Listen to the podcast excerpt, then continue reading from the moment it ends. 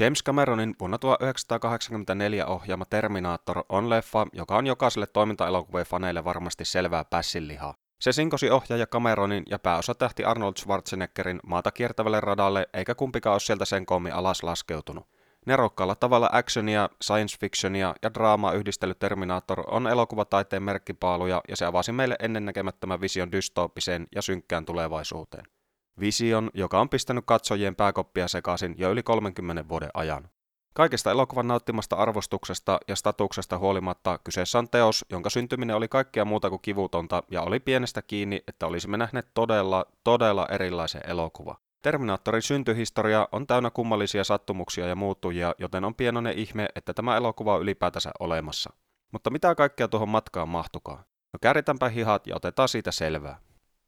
Vielä 70-luvun puolivälissä James Francis Cameron oli tuiki tavallinen kanadalainen rekkakuski. Ratin pyörittely ei kuulunut kuitenkaan Cameronin suurimpiin intohimoihin, sillä elokuvien maailma oli napannut miehen matkaansa ja nuorella iällä, ja Cameron käyttikin vapaa-aikansa elokuva-alan kirjallisuuden ahmimiseen sekä omien tarinoiden kehittelemiseen. Nähtyään Star Warsin vuonna 1977 mies löi rekkamies lätsänsä lopullisesti naulaa ja päätti omistautua leffoille kaikella tarmolla. Tarinankerronnan lisäksi Cameronia oli siunattu myös visuaalisella silmällä ja pian mies työstikin pienosmalleja ja erikoistehosteita muutamien eri elokuvien taustatiimeissä. Cameronin tinkimättömyys ja kunnianhimo eivät jääneet huomaamatta ja muutaman vuoden kuluttua miehelle tarjottiin jo ensimmäistä ohjausduunia Steven Spielbergin tappajahaita armottomasti rippaavan Piraja elokuvasarjan jatkoosa ohjaksissa. Ei ehkä se houkuttelevin tarjous, mutta Cameron päätti tarttua härkää sarvista ja usko pystyvänsä luomaan Piraja kakkosesta elokuvataiteen merkkiteoksen. No eihän se ihan niin mennyt, ja jo valmiiksi katastrofaalisissa kuopissa ollut projekti suistui pian lopullisesti raiteilta. Cameronin perfektionismi oli jo noihin aikoihin nostanut päätään, ja kun se törmäsi yhteen piraaja sekavan tuotannon kanssa, koko homma räjähti käsi jo parissa viikossa. Cameron heitettiin ulos koko kuvauksista miehen otettua yhteen italiankielisen kuvausryhmän kanssa, ja legenda kertoo, että viimeisenä epätoivoisena tekonaan Cameron murtautui editointitiloihin ja koitti saksia kasaa edes jossain määrin siedettävää elokuva. No niin tai näin, Cameronin niin sanotusta debyyttiohjauksesta muodostui totaalinen mahalasku, eikä mies voinutko kieriskellä häpeissään.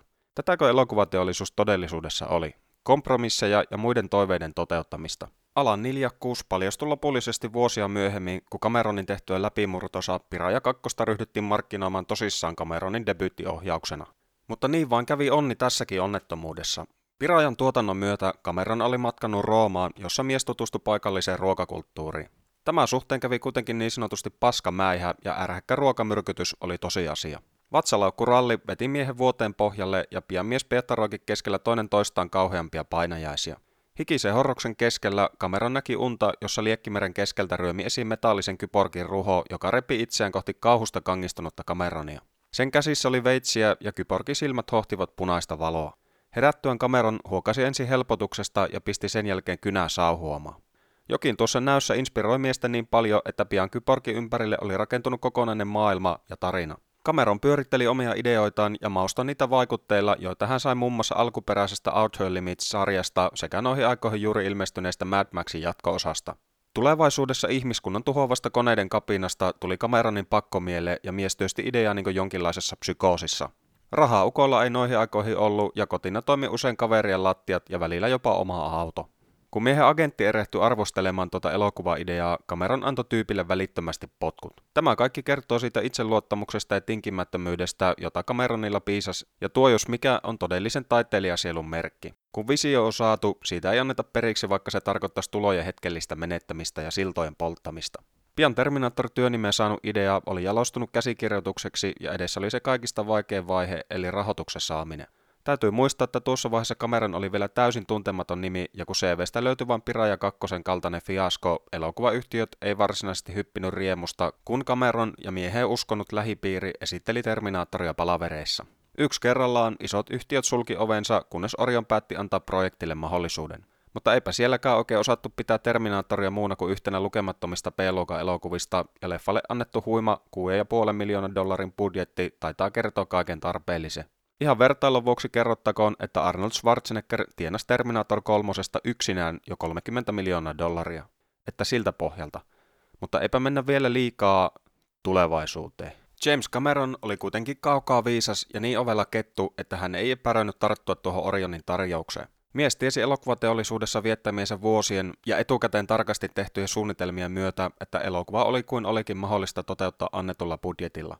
Tiukka se tulisi tekemään, mutta luovilla ratkaisulla pystyy säästämään pitkiä pennejä, jos tietää mitä tekee. Cameron tiesi jo käsikirjoitusvaiheessa, että hän ei saisi ikinä niin isoa budjettia, että pystyisi oikeasti toteuttamaan elokuvan, joka sijoittuu kokonaan tuonne tulevaisuuden sotiin, joten homma piti järkeillä toista kautta. Koska elokuvan nimikkohahmo, eli tuo uni-ilmestynyt kyborgi, ei voinut olla 80-luvun normaalista maailmasta, se oli loogisesti tietenkin saapunut tulevaisuudesta. Aikamatkustus oli nerokas idea, joka muodostui lopulta koko Terminator-saakan kantavaksi ajatukseksi, mutta samalla se oli myös pelkkä raha sanelema pakko. Noista vähistä masseista päätettiin ottaa kuitenkin kaikki irti, jotta ne verrattain vähäiset tehostepätkät olisi sitten varmasti vakuuttavia. Itse kyborgin luominen annettiin Stan Winstonin ja miehen yhtiön tehtäväksi ja muista erikoistehosteista vastaisi Fantasy 2-yhtiö.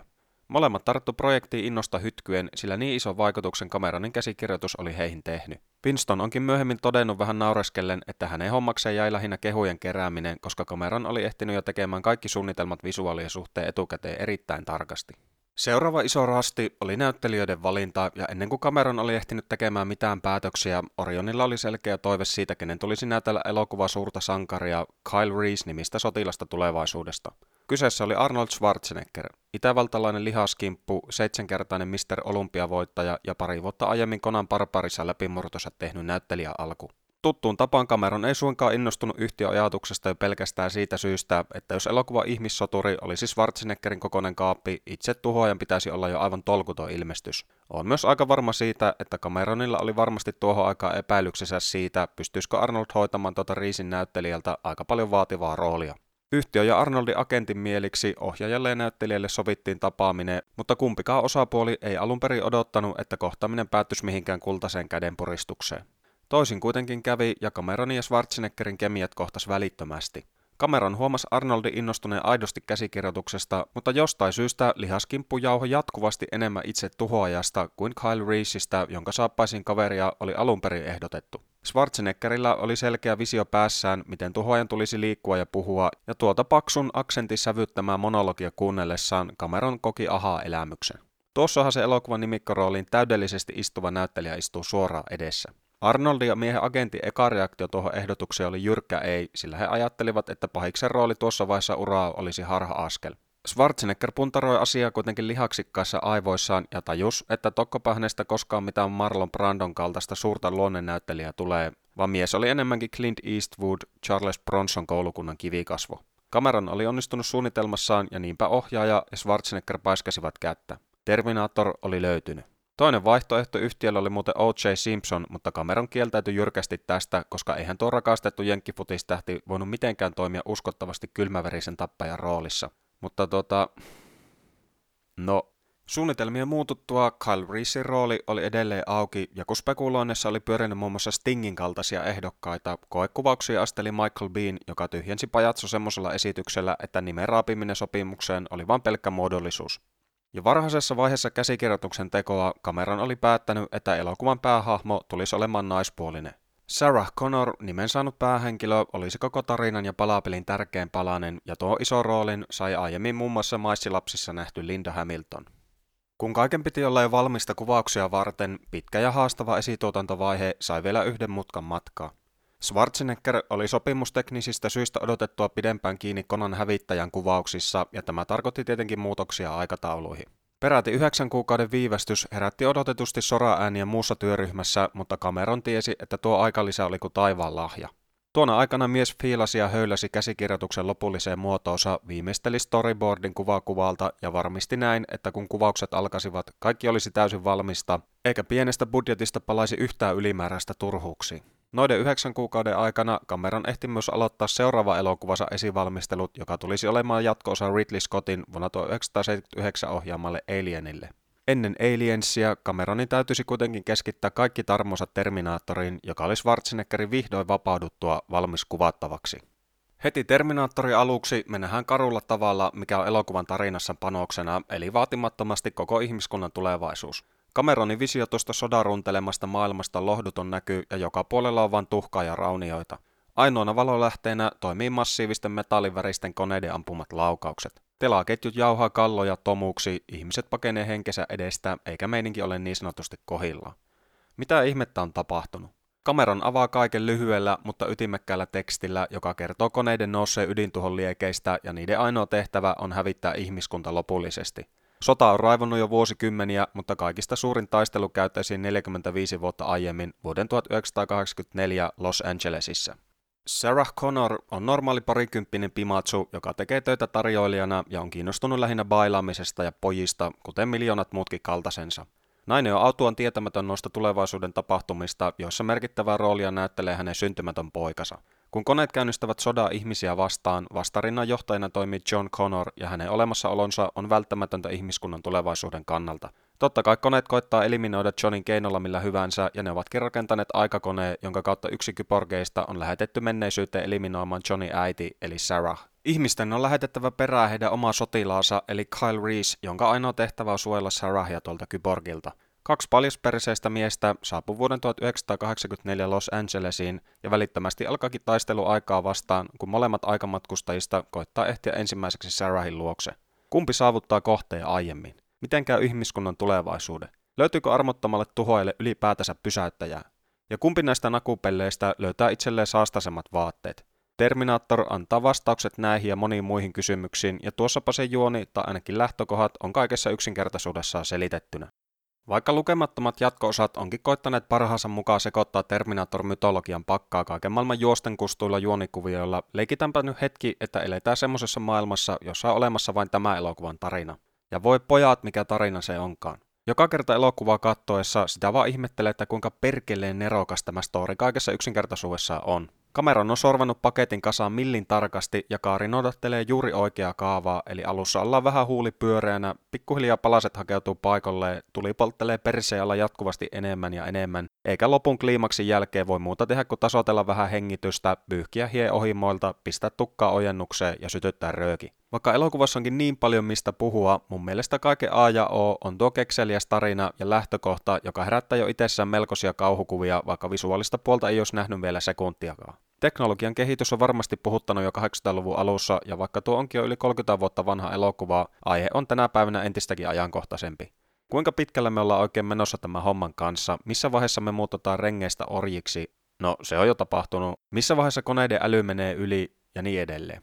Visio pistää aivot kummasti raksuttamaan ja kameran tarjoaa pelottavan ja kauhuelokuvamaisen kurkistuksen siihen, mitä voisi olla pahimmillaan luvassa. Ja koska tuo tarina on niin yksinkertainen, elokuvan näyttelijöillä oli siis iso vastuu saada tuo kaikki ulos uskottavasti ja vieläpä sillä tavalla, että katsojat saataisiin kiintymään näihin aivan muutamiin päähahmoihin. Eikä näyttelijävalintojen suhteen olisi voitu enempää napakymppiä osua. Vaikka Terminaattorista puhuessa tulee aina ekana mieleen se eräs lihaskimppu, ensimmäisen osan tähti ja älyttömän aliarvostettu sankari on Michael Bean Kyle Reesinä. Tulevaisuuden sotien aikana syntynyt ja kasvanut Reese on tarina ainoa ihminen, joka on nähnyt sekä tulevaisuuden että nykyhetken maailman, ja Ukon välittämä intensiteetti ja tunteiden palo viestii, että hän ymmärtää todenteolla, että tässä on nyt pelissä ihan kaikki ihmiskunnan osalta. Alkuun Reese vaikuttaa itsekin vain konemaiselta sotilaalta, joka on suorittamassa annettua käskyä, mutta story edetessä alta paljastuu ihan oikeiden emotioiden ohjaama ihminen, jolle Sarah ei ole vain pelkkä tehtävä, vaan paljon enemmän. Beanin suoritus on järisyttävän kova ja kohtaus, jossa Reese selittää Sarah Connorille ensimmäistä kertaa tilanteen, on niin hengästyttävä, että siinä rupeaa itsekin hikoilemaan ja miettimään, että no mitä mä voin tehdä nyt tässä auttaakseni tuota hahmoa. Mutta totta kai Beanie Reese vaatii toimijakseen sopivan vastaparin ja Linda Hamiltonin Sarah on juuri tuota. Sen sijaan, että nainen olisi pelkkä neito hädässä, alkusokista selvittyään ja asioita jäseneltyään, Sarah tajuaa vastuunsa tässä kaikessa ja elokuva edetessä voi nähdä, kuinka hän ryhistäytyy ja kasvaa tuohon rooliin, minkä kohtalo on hänelle kirjoittanut. Beanie ja Hamiltonin välinen kemia on kiistatonta, ja vaikka Terminaattorin mieltäkin helposti actioniksi ja science fictioniksi, kaiken alla sydämenä ja sieluna toimii näiden kahden välinen ja lajityypille harvinaisen paljon tunteisiin menevä tarina. Se on kaikessa lohuttomuudessaan kaunis kuvaus rakkaudesta ja siitä, kuinka pitkälle ihminen voi venyä itselleen tärkeimpien asioiden puolesta. Mutta ettei menisi nyt liian hempeilyksi, niin täytyy silti muistaa kuka elokuvan nimellinen päähahmo ja kella oli se ehkä kaikista vaikein homma, eli toteuttaa tuo tulevaisuudesta saapunut tuhoa ja kyporki uskottavasti. Helppo olisi toki irvailla, että no mikä haaste se on mukamas näytellä konetta, mutta ei se näyttelijän työ aina ole niitä pitkiä dialogin pätkiä ja emotioiden näyttämistä, vaan totaalista rooli haltuunottoa. Ja tuon homma Arnold hoitaa Terminaattorissa aika lailla täydellisesti. Kun katsot tätä elokuvaa, et näistä lihaksia joka välissä pullistelevaa ja koomisesti älisevää tyyppiä, vaan kylmä ja tunteettoman tappajan, jonka kanssa ei voi koittaa neuvotella asioista, jolle ei voi puhua järkeä, joka ei tunne sääliä, katumusta tai pelkoa, ja joka ei yksinkertaisesti lopeta ennen kuin Sarah Connor on kuollut. Arnold on roolissa niin vakuuttava, että unohat katsova sitä lukemattomista muista elokuvista tuttua sankaria, ja se jos mikä on merkki hyvästä näyttelijäsuorituksesta. Arnoldi heittämällä klassisin roolisuoritus, eikä tämä ole sattuma. Arnoldin lisäksi Terminaattoria oli henki herättämässä, tai no henkiä henkiä, Stan Winston työryhmineen, ja kyllähän tuo Cameronin suunnitelmien pohjalta rakennettu kyborgi on yksi elokuvahistoria ikonisimmista ilmestyksistä. Pysäyttämättömästi eteenpäin linkuttava, ilmeetön ja punaisilla silmillään tuijotteleva robotti on piintynyt miljoonille ja miljoonille verkkokalvoille ja traumatisoinut ja vakuuttanut katsoja ensitapaamisesta asti. Koska 80-luvun alussa CGI-kikkailut oli vielä kaukaisia haaveita, kohtaukset piti toteuttaa joko stop-motion tekniikalla tai sitten oikean koko rakennetun version avulla. Realiteetit, ajankohta ja budjetti huomioon ottaen lopputulos on komeaa kamaa ja tuonkin tavarasuhteen on selkeästi menty sillä periaatteella, että vaikka meillä ei ole mahiksia näyttää kovin paljon tätä robottia, niin pidetään huoli siitä, että ne kohdat, missä se näkyy, on tehty parhaalla mahdollisella tavalla. Vähemmän on tässäkin tapauksessa enemmän ja loppusuoran piinava ajojahti menee jo täysin kauhia thrillerin puolelle, kun liekeistä nouseva kyborgi vaan jatkaa ja jatkaa Sarahin jahtaamista. Iso osa tuosta piinaavasta tunnelmasta tulee elokuvan musiikeista ja pakkohan tuo Brad Fiedelin soundtrack on mainita. Kyseessä on Uko ekan työ elokuvien parissa ja aika lailla napakymppisellä sahti heti kättelyssä. Tunnelmat vaihtelee kaunista maalailusta piinaaviin hetki elokuvan kaaren mukaisesti, ja totta kai kaiken kruununa toimii se klassinen tunnari, josta kuullaan tässä elokuvassa sekä niin sanottu alkutekstiversio että kaunis pianotulkinta. Molemmat pistää edelleen ihon kananlihalle, ja jos pitäisi valita oma leffatunnari suosikki kaikista mahdollisista vaihtoehdoista, Terminaattorin melodia menee kyllä ykköseksi. Se on niin kuin itse elokuvakin. Suoraviivainen, mahtipontinen, mutta samanaikaisesti haavoittuvainen ja surumielinen. Se, että kaikki osa-alueet näyttelijöistä musiikkeihin asti meni nappiin, kertoo omalla tavallaan siitä, kuinka vankka käsitys James Cameronilla oli tämä projekti suhteen. Pienestä budjetista ja vähintäänkin haastavista kuvausolosuhteista huolimatta mies piti paletin kasassa rautasella otteellaan ja todisti, että vaikka sulla ei olisi käytössä satoja miljoonia ja hillittömiä erikoistehosteita, on mahdollista tehdä elokuva, joka näyttää ja tuntuu silti paljon paremmalta kuin monet noiden juttuja varaa rakennetut kyhäilmät. Kaiken ytimessä on vahva visio ja tarina ennen kaikkea muuta, ja siinä on esimerkkiä niin monelle nykyajankin ohjaajalle, joilta moinen on päässyt unohtumaan. Jep, puhun teille Michael Bay ja Zack Snyder. Vaikka Terminator listataan monesti parhaiden toimintaleffojen joukkoon, sen pinnalta löytyy paljon enemmän kuin pelkkää räiskintää ja räjähyksiä, ja elokuvan pistäminen actionin karsinaan tuntuu vähän aliarvioinnilta. Vaikka mulla ei ole mitään semmosia oikealla tavalla aivottomia rymistelyjä vastaan, iso osa Terminaattorin viehätyksestä tulee siitä, että se on oikeasti aika piru älykäs teos ja stimuloi aivonystyröitä aivan eri tavalla kuin esimerkiksi Arskan muut klassiset teokset. Aikamatkustuselokuvissa täytyy aina muistaa pitää huoli siitä, että tietyt asiat jatkuvuuden ja aikajanojen suhteen pysyvät hollilla ja tästä kameron pitää totisesti huole. Esimerkkinä mainittakoon Reesin omistama kuva Sarahista, joka on ainoa otos naisesta, joka on tallessa. Fyysisesti se on pelkkä kuva, mutta Cameron tekee siitäkin valtavan palasen tarinaa, joka saa elokuva edetessä ja etenkin ihan lopussa aivan uudenlaista painoarvoa ja taustaa. Tällaista juttujen syöttäminen elokuva aikana ja lopulta niiden loksauttelu kohilleen on niin taitavaa touhua, että jo pelkästään tuota juttua miettiessä alaleuva väpätys ei ole kaukana. Aivan mieletöntä tarinankerrontaa. Toiminnan lisäksi paletista löytyy elementtejä science fictionista, kauhusta, jännityksestä ja jopa rakkauselokuvista, ja näistä kaikista muovautuu Tanakka, hieman alle parituntinen paketti, joka on häikäisevä näyte Cameronin kiistattomasta lahjakkuudesta. Lohduton tunnelma, Losin pimeät yöt, Sarahin ja Reesin murheelliset keskustelut, Arnoldin pysäyttämätön hahmo ja päättymätön epätoivo pitävät huolen siitä, että Terminator pitää näpeissä alusta asti ja se jää kummittelemaan pitkäksi aikaa päähän vielä senkin jälkeen, kun lopputekstit on pyörineet ruudulla. Kaiken hehkutuksen jälkeen tuntuu oudolta, kuinka pihalla elokuvan rahoituksesta vastannut Orion oli Terminaattorin suhteen. Yhtiölle elokuvan näyttäytyi yhtenä lukemattomista tusina toimintaelokuvista, jotka keräs ekana viikonloppuna toki genre-fanit teattereihin, mutta juuri sen pidempää elinkaarta niille ei kaavailtu. Ensimmäiset trailerit ei käsityksiä juuri oikoneet ja niihin saksittiin lähinnä pätkiä, joissa lihaksikas Arnold ampuu erilaisia asioita ja ihmisiä paskaksi. Epäonnistuneesta ennakkomarkkinoinnista huolimatta elokuvan nähneet katsojat ja kriitikot oli täysin myytyjä ja puskista ilmestynyt Terminator herätti ansaittua hypeä heti ilmestymisensä jälkeen, jonka seurauksena se ponkasi katsojatilastojen kärkeen muutamaksi viikoksi. Cameron ja Schwarzenegger oli totta kai otettuja kehuista, mutta molempia kalvoi Orionin toiminta, jolla se hukkasi miljoonia potentiaalisia katsojia. Jo valmiiksi kirjana ollut Cameron otti koko sekoilu henkilökohtaisena vittuiluna ja epäluottamuslauseena.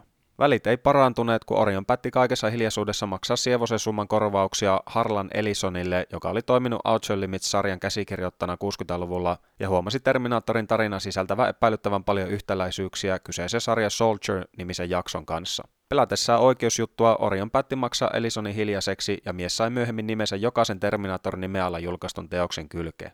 Cameron kiehu raivosta päätöksen tiimoilta ja korosti asiasta kysyttäessä, että kyseinen myönnytys oli vain ja ainoastaan Orionin päätös, eikä hänellä ollut asian kanssa mitään tekemistä. Myöhemmin Cameron on kommentoinut syytöksiä miehelle ominaiseen tyyliin ja värikkäis sanankääntein.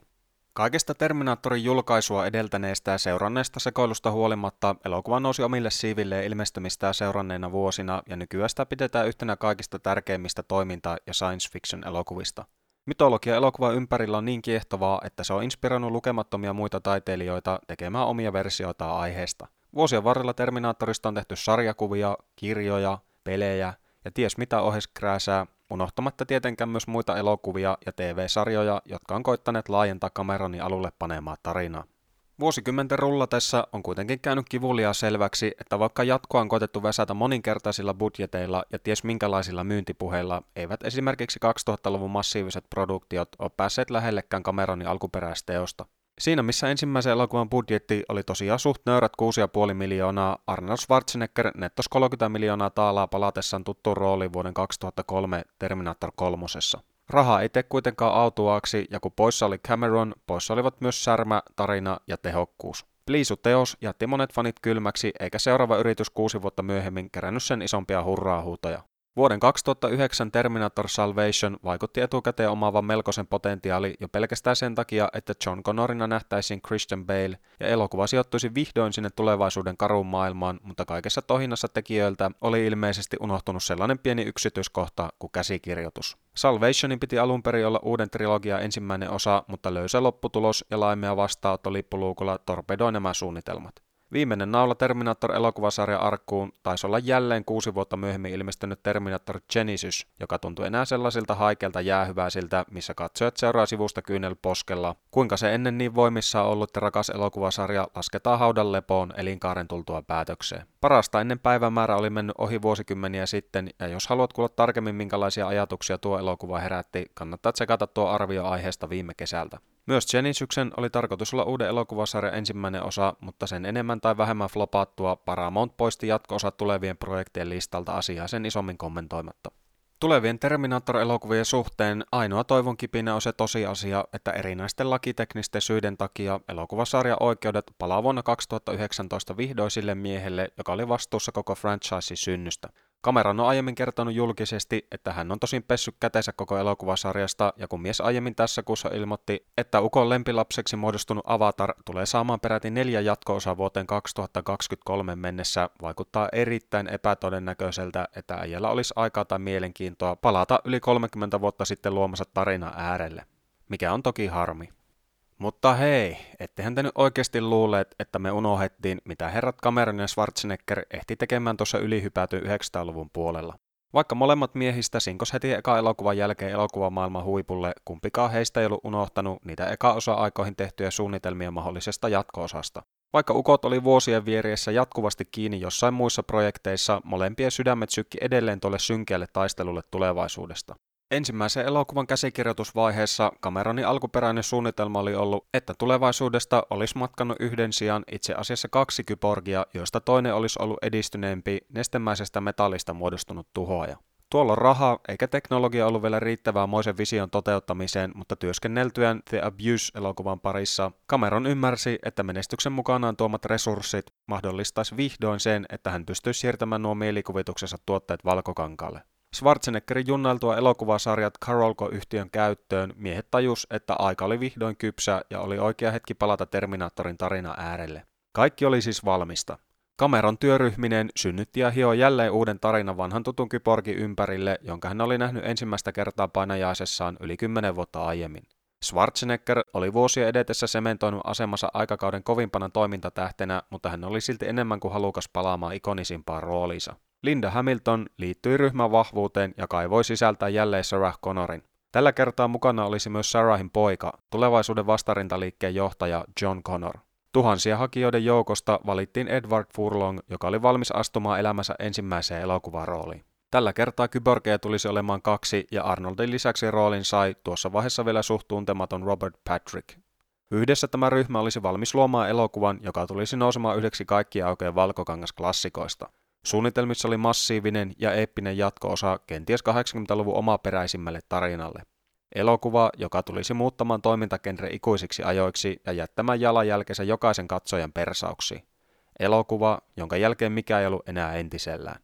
Mutta puhutaan siitä lisää joku toinen kerta.